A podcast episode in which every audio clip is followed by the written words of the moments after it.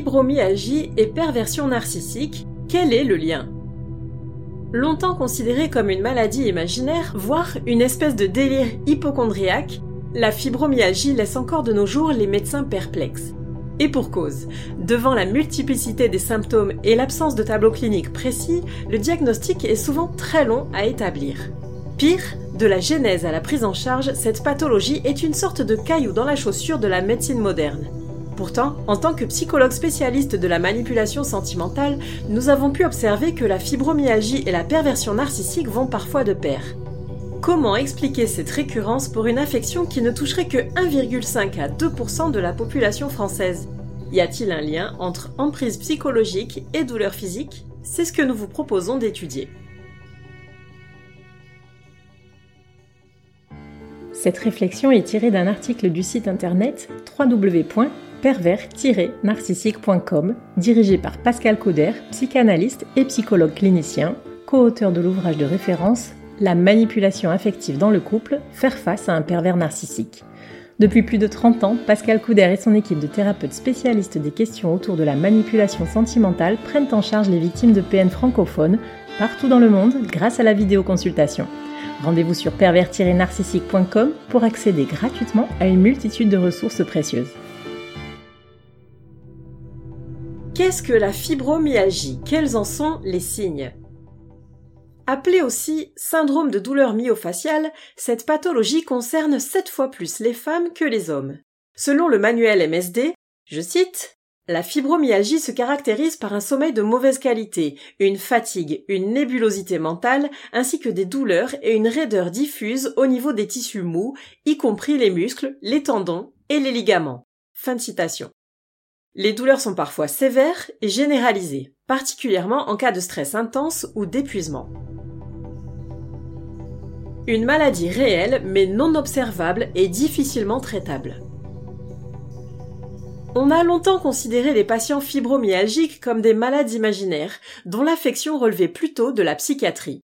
En effet, seul leur dire indique la pathologie, car aucun dommage ou inflammation musculosquelettique suffisant n'est observable par imagerie médicale ou analyse biologique. De même, les traitements anti-inflammatoires et autres injections destinées à soulager les douleurs articulaires habituelles restent sans effet. De plus, divers autres symptômes somatiques peuvent s'ajouter aux signes cliniques subjectifs rapportés par l'individu souffrant, rendant le diagnostic d'autant plus fastidieux. Une pathologie dans la tête? La recherche scientifique suggère que le syndrome siégerait plutôt au niveau du système nerveux central, cerveau et moelle épinière, notamment dans le processus de la gestion du signal perçu de douleur qui serait amplifié. Ces données vont également dans le sens des troubles cognitifs, problèmes d'attention, de mémoire, etc., et de l'humeur, anxiété, dépression, etc., rapportés par les patients. Ce qui est avéré, c'est que les troubles du sommeil, mais aussi le stress émotionnel, contribuent à l'état fibromyalgique. Faute d'une nosographie précise, on évoque un syndrome myofacial douloureux en établissant un diagnostic différentiel, c'est-à-dire en éliminant les autres causes pathologiques possibles des symptômes relevés. Certains médecins continuent de pratiquer la palpation de Yunus qui propose depuis 1990 de tester la sensibilité à 18 points de pression typiques de la maladie. Toutefois, la recherche progresse encore, puisque récemment, de nouveaux critères diagnostiques de la fibromyalgie indiquaient la nécessité de recentrer l'attention sur la douleur chronique. Peut-on attraper la fibromyalgie? La question peut sembler risible, mais il est tout à fait possible que la pathologie se déclenche suite à une infection virale ou infectieuse comme la maladie de Lyme ou la Covid-19. Toutefois, la contamination n'explique aucunement l'origine de la maladie. D'ailleurs, un traitement antibiotique ou antiviral prolongé reste inefficace pour guérir la fibromyalgie. Malgré tous les facteurs intervenant dans le développement du syndrome myofacial douloureux, rien ne suffit à déterminer précisément sa cause. Pourquoi certaines victimes de perversion narcissique souffrent-elles de fibromyalgie?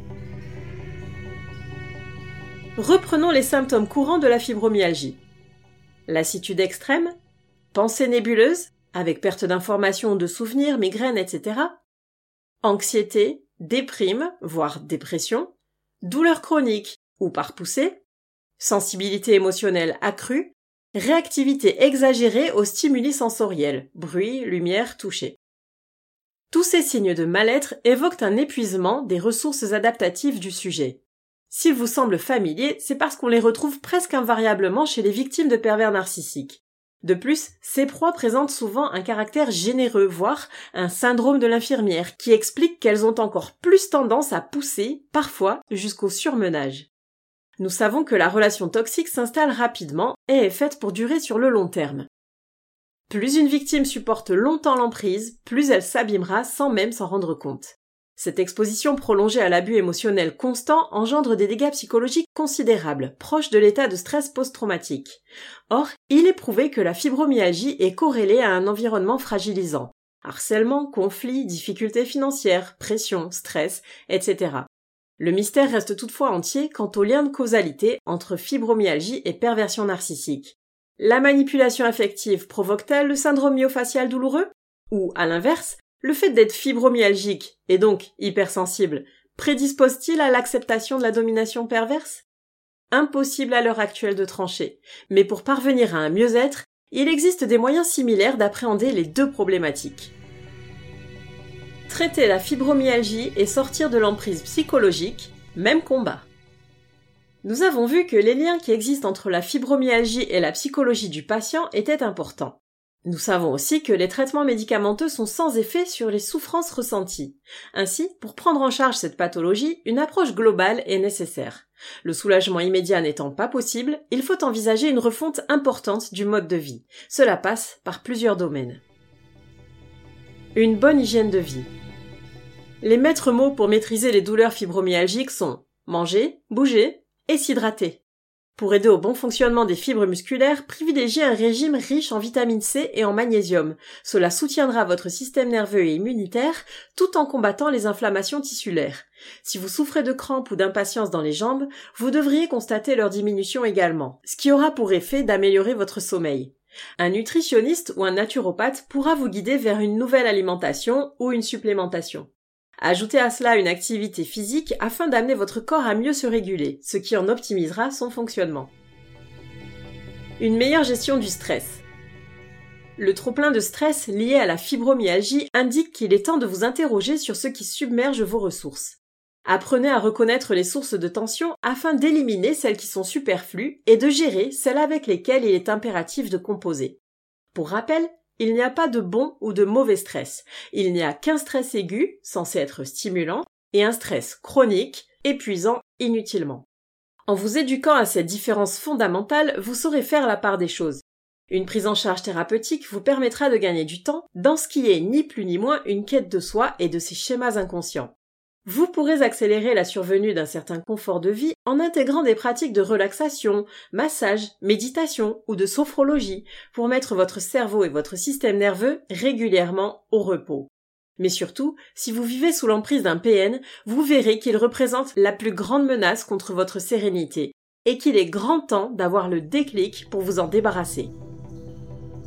Une plus grande estime de soi. En intégrant toutes ces pratiques tournées vers le soin de soi et en vous dédiant à votre mieux-être, vous parvenez à plus de bienveillance envers vous-même et surtout à une meilleure auto-estime. C'est là que nous en venons au lien avec le MPN. Sortir de la dépendance affective qui a donné son pouvoir au vampire émotionnel relève des mêmes mécanismes de réappropriation de soi. En vous replaçant au centre de vos préoccupations, vous devenez inatteignable, insensible aux techniques manipulatoires et bien plus à même de représenter un pilier à la fois pour vous, mais aussi pour vos proches. Vous traitez donc deux problèmes à la fois. Nous avons vu que la fibromyalgie pouvait se penser à la fois d'un point de vue psychologique et organique. La prise en charge de ces symptômes se fait dans une démarche pluridisciplinaire impliquant un changement radical de paradigme qui mènera à une vie meilleure. C'est peut-être en ça que le lien entre fibromyalgie et perversion narcissique se manifeste. Si le premier est la poudre et l'autre le feu, alors la mise en contact est tout simplement prohibée, sous peine d'explosion dévastatrice.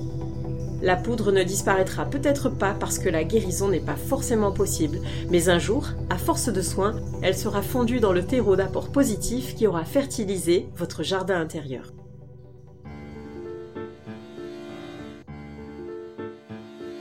N'hésitez pas à vous faire accompagner par des thérapeutes spécialistes des questions de la perversité narcissique. Rendez-vous sur www.pervers-narcissique.com et trouvez-y de nombreux conseils sur comment gérer la séparation, comment gérer l'après, la reconstruction et vous pourrez également rentrer en contact avec un membre de l'équipe. Ne restez pas seul. Merci d'avoir écouté ce podcast. Rendez-vous très prochainement pour un nouvel épisode. N'hésitez pas à vous abonner pour ne rien manquer des prochaines publications. À très bientôt.